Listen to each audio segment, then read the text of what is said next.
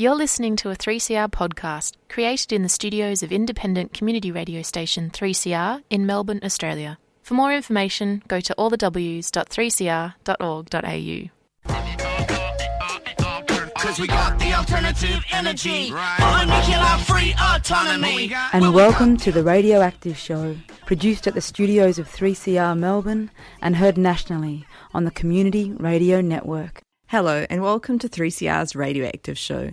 This show was produced on lands of Ngāi Tahu Iwi, with an interview recorded on Ngunnawal and Ngambri lands for 3CR, which is located on Wurundjeri Woiwurrung lands. I pay my respects to elders past and present from across these sovereign nations, who hold the true authority on their own country. The Radioactive Show is distributed across so called Australia on the Community Radio Network and brought to you with the financial support of the Nuclear Free Collective at Friends of the Earth Melbourne. My name is AC. In today's show, I'm sharing an interview with Jess Irwin, a PhD student from ANU who is researching South Australia's nuclear history. Jess's work highlights the nuclear history that started before 1945 and what we think of as the beginning of the nuclear age, and puts this nuclear story in the context of settler colonialism in South Australia. So, you've been spending many years studying Australia's nuclear history. I'm just wondering what first got you interested in that. Well, it actually began with a just more interest in the nuclear weapons regime more broadly. I went on exchange to Manchester and they had this fantastic course on insecurity and they looked at it from all different types of perspectives feminist perspectives, post colonial perspectives. And I wrote this really um, interesting essay on the gendered and colonial aspects of the nuclear weapons regime. Uh, and I just, it just kind of felt right and I really enjoyed it. So when I came back to Australia, I was determined to do honours. And I went to speak with a historian at the ANU about writing a, uh, an honours thesis on some kind of aspect of nuclear history. And she handed me a book and she said, Did you know they tested nuclear weapons in South Australia?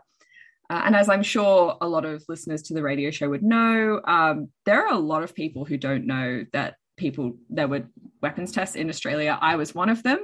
And so I was immediately intrigued, and that kind of started the ball rolling. And I haven't stopped looking at it since. So that was really how I uh, got into Australia's nuclear history. Interesting. And often I think that for many people is the case that we go overseas, we find about nuclear histories overseas, which are spoken of more. And then when you come back, you realize there's a nuclear history here that no one speaks about. For sure. What, what, what is your PhD on? Could you explain it in 50 words or less, or just a quick explanation? sure. So, my PhD is a history of nuclear colonialism in South Australia throughout the 20th century. So, I look at radium and uranium mining, nuclear weapons testing, and nuclear waste dumping across that period within the state. Yeah. And do you think yeah, do you think there is sort of a lack of understanding of what's happened in Australia when you started to look into it? I definitely think so. I think Australia has a really complicated national history in many ways and I and I think its nuclear history is no different. There have been many times in our past where there have been active attempts to reshape our history which have led to misunderstandings about our nu- nuclear history or even just a lack of knowledge of how much we have been involved in global nuclear history, let alone our own nuclear history.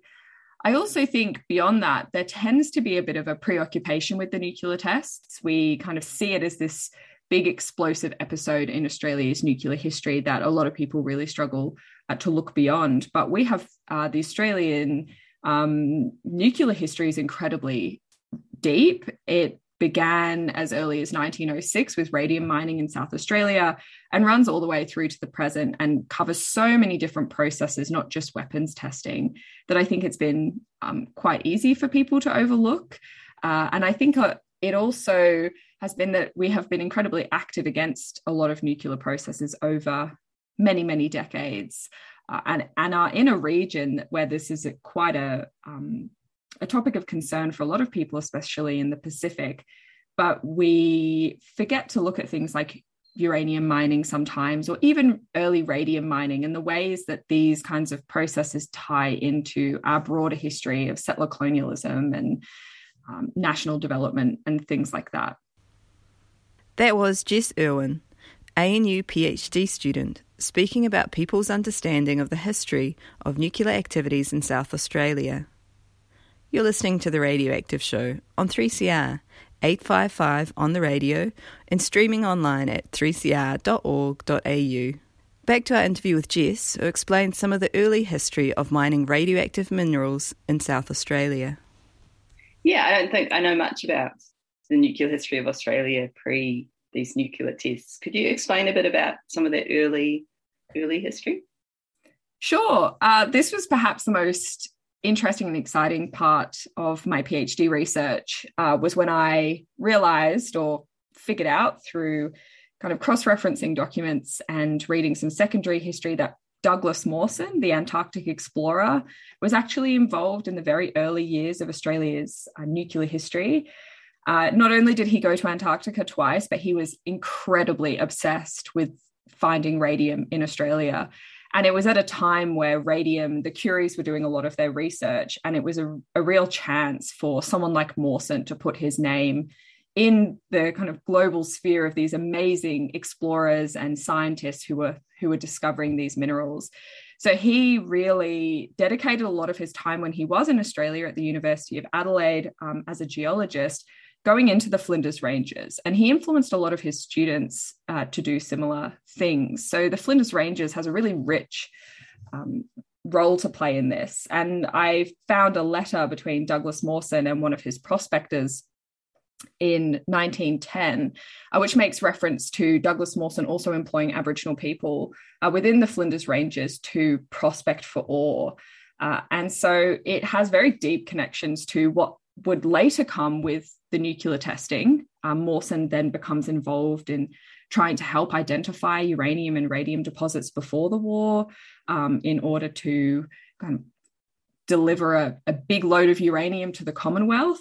Uh, so it has much deeper beginnings than uh, than the nuclear testing, but these are aspects of the history that have not been heavily explored by historians, but geologists, especially in, in Adelaide, are quite well aware of. Hmm. Yeah, it's interesting.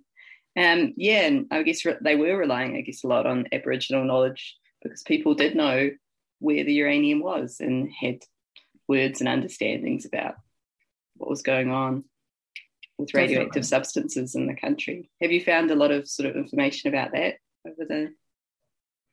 I think largely in relation to those families, um, such as um, Kokatha families and um, families in communities that have dealt with uranium mining. They talk a lot about uh, them knowing that these were not substances to be dug up, they were to be left uh, and that a lot of the uh, physical consequences of, of dealing with radioactivity are consequences of disturbing uh, this mamu, this poison that really should have been left in the ground. Um, and so obviously we had uh, the Wanti campaign, and that was their real key message was the poison leave it, the idea of leaving uranium in the ground uh, and having uh, a deep cultural understanding of uranium being a poisonous substance. And while this is outside um, my research, you obviously saw the Mirarr people incredibly upset that the uranium from Ranger ended up in the uh, the TEPCO nuclear disaster uh, in Japan, and this idea that it has very kind of deep connections to to the Earth, uh, and you know the uranium coming from Earth that was known to be left alone uh, rather than dug up and, and, used in, in nuclear processes such as mining or nuclear energy or, or nuclear weapons as well.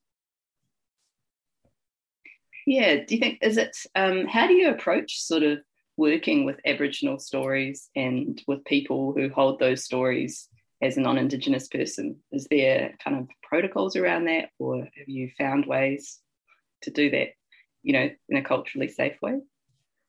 That's a really, really good question uh, because I think as an academic researcher, one of the really difficult things is is what the university wants is often not sometimes the best ways to approach uh, working with communities. Uh, so I did have to go through quite an extensive ethics process for my research. Um, and then it's really been working with families and al- allowing them to guide the conversation rather than come into a conversation with questions that I want answered. Come into conversations with a general sense of what I'm interested in, essentially the nuclear history of Australia. And then I am happy to hear whatever it is that families or communities think is important to tell me. Um, I had a really fantastic trip recently to Port Augusta to talk with a family, and we spent many, many hours speaking off the record uh, just about country, about the kinds of lessons that uh, families learned from um, from their ancestors to then kind of sit down and maybe just put a few things on the record. And even that just helps, even if it doesn't end up quoted in the thesis because it's not necessarily on the record, it helps to enrich the broader approach of understanding the nuclear in uh, far broader and um, more interesting terms, I think, than just thinking about it in the way that it's represented in documents you find in the archives or through talking to scientists or through talking to uh, people who speak in quite technical ways or, or have quite technical understandings of the nuclear versus far more environmentally centered and, and uh, culturally sensitive ways of thinking through the nuclear uh, as something that impacts on people beyond its radioactivity, I think, is important as well. Yeah, so what are some of those impacts outside of the radioactivity? I guess we kind of focus a lot on that, but there is um, broader sort of context of what happens when the nuclear industry comes into a community.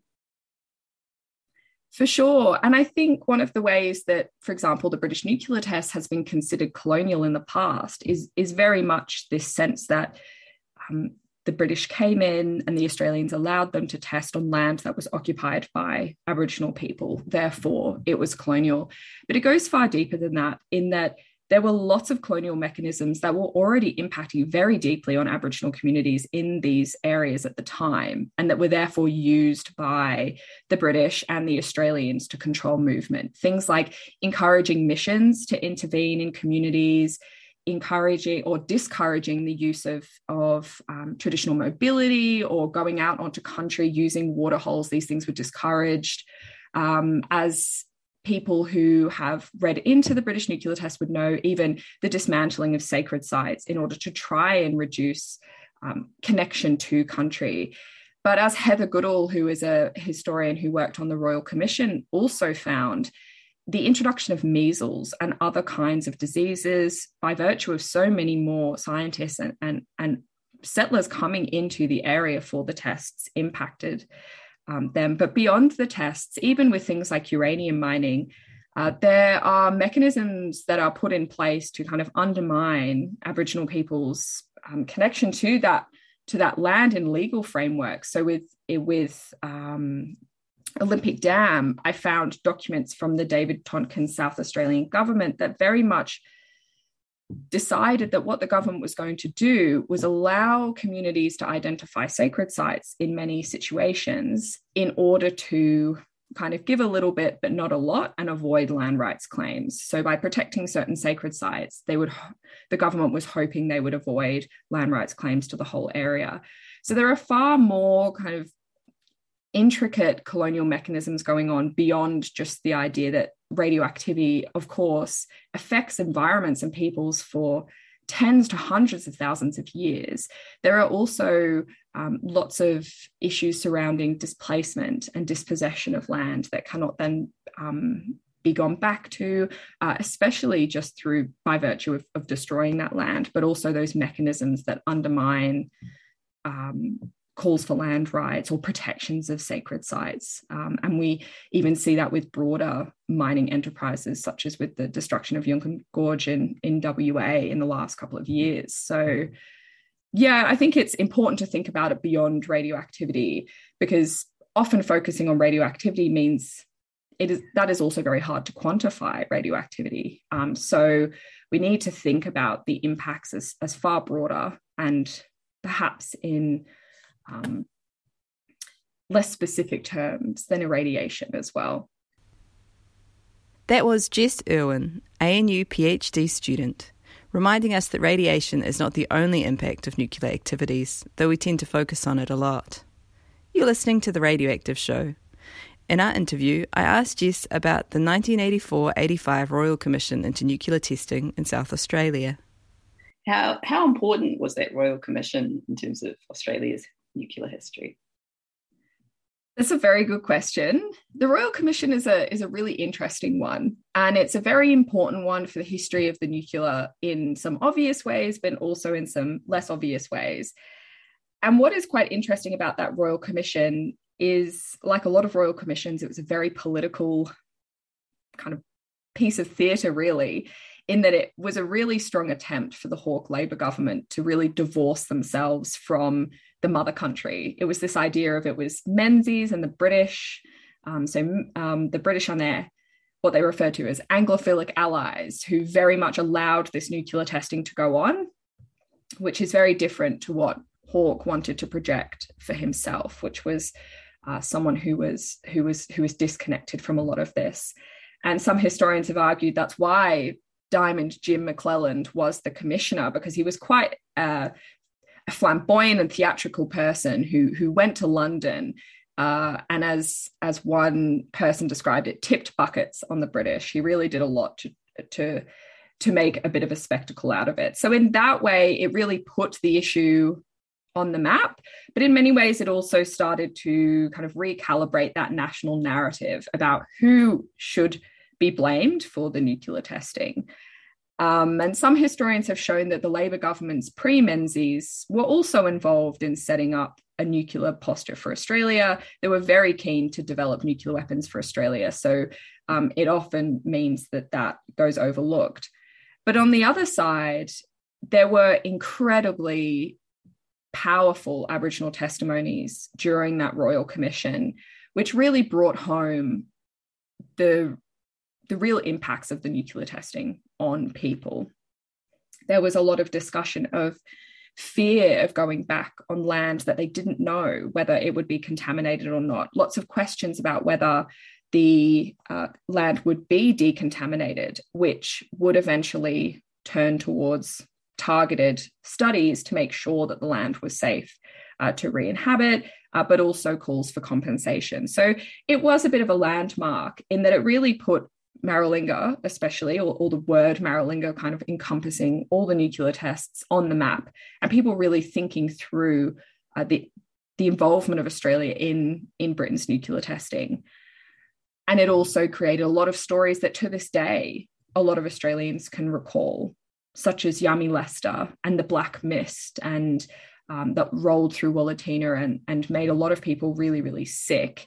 And it made people question as well whether we really know enough about radioactivity uh, to be doing these kinds of tests and, and, and mining and those kinds of things. Yeah, I think it's it's really interesting to think about that time as being there's also the Roxby Downs sort of um, protests during that time. Earlier in the 70s, that the Australian government was protesting French testing in the Pacific and stuff.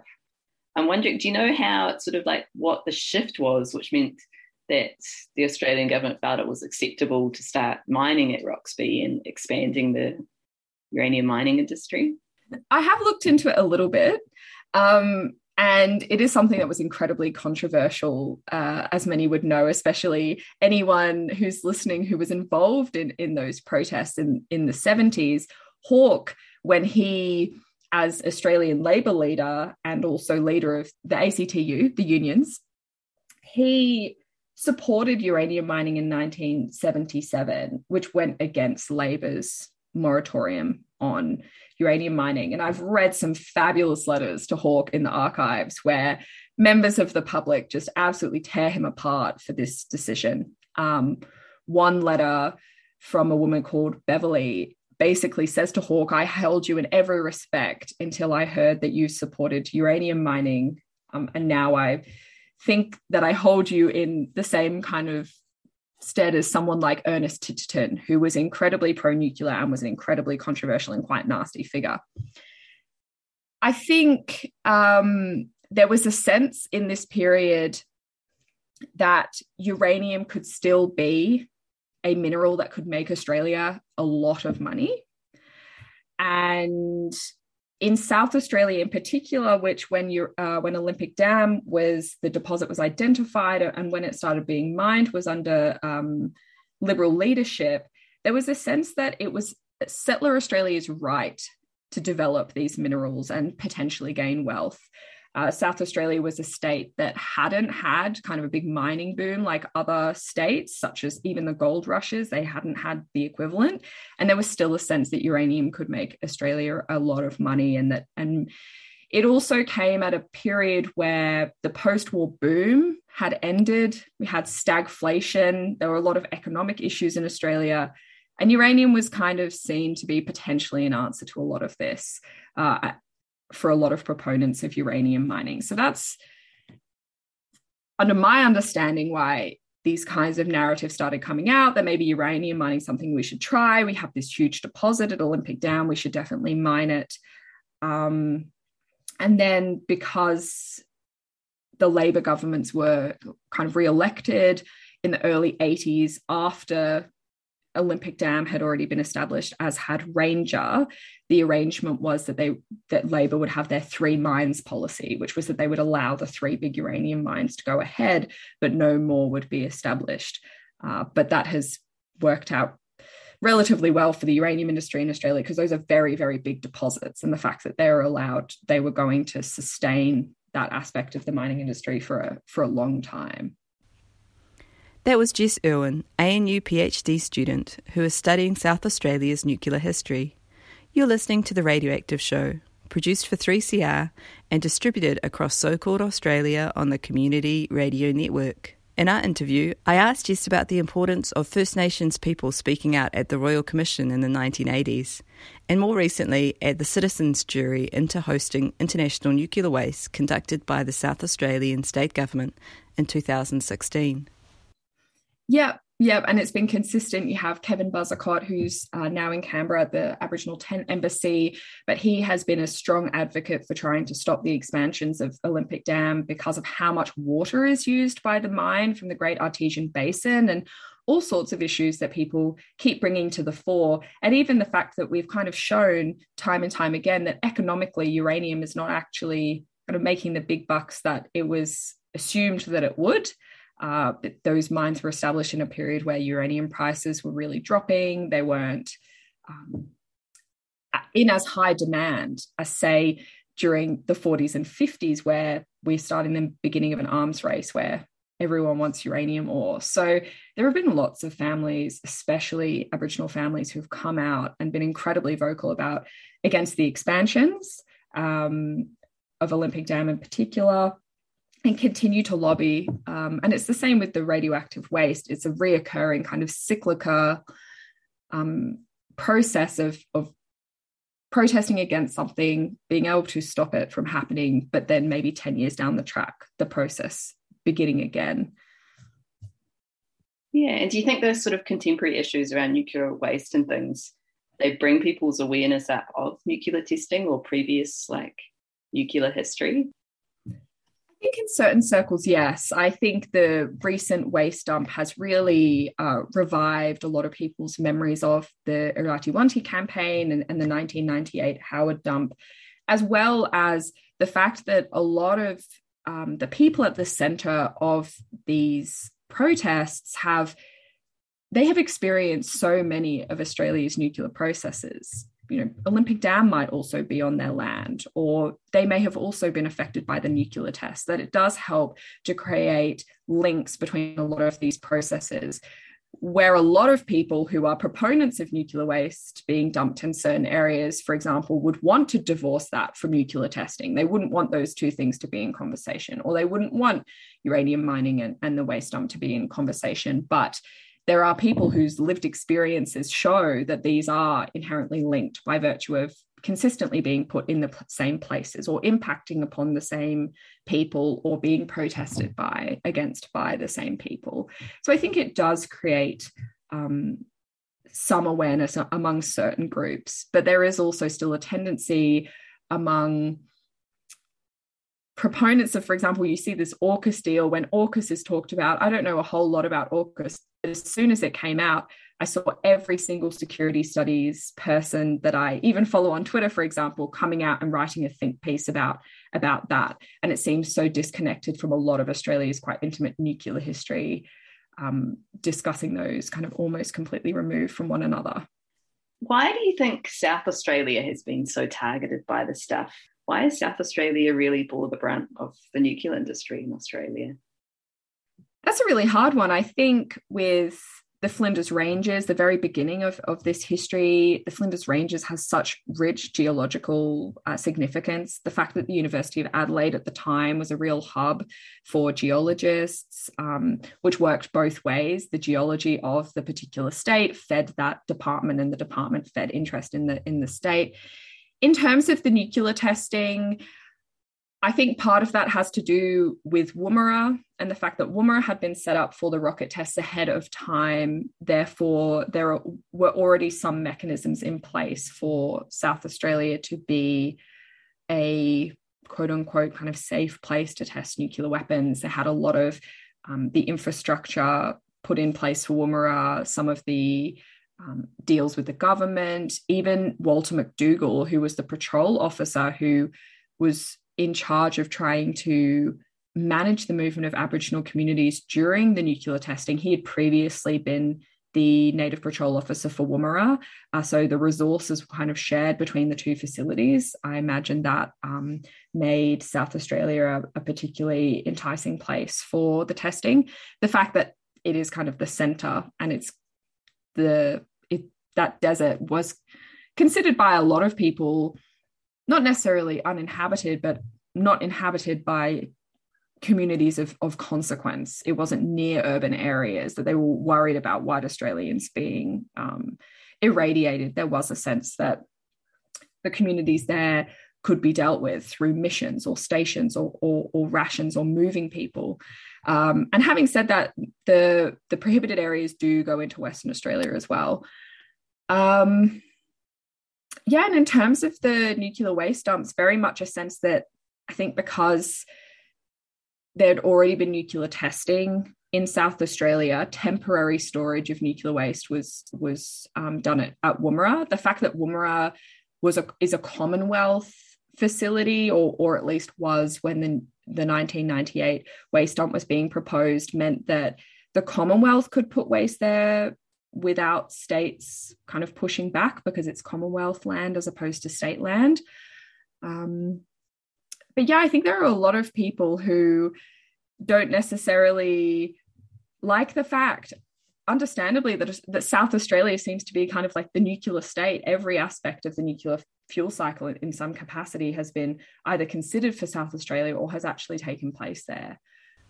There was Jess Irwin, PhD student at ANU, who is studying South Australia's nuclear history. That's it for today.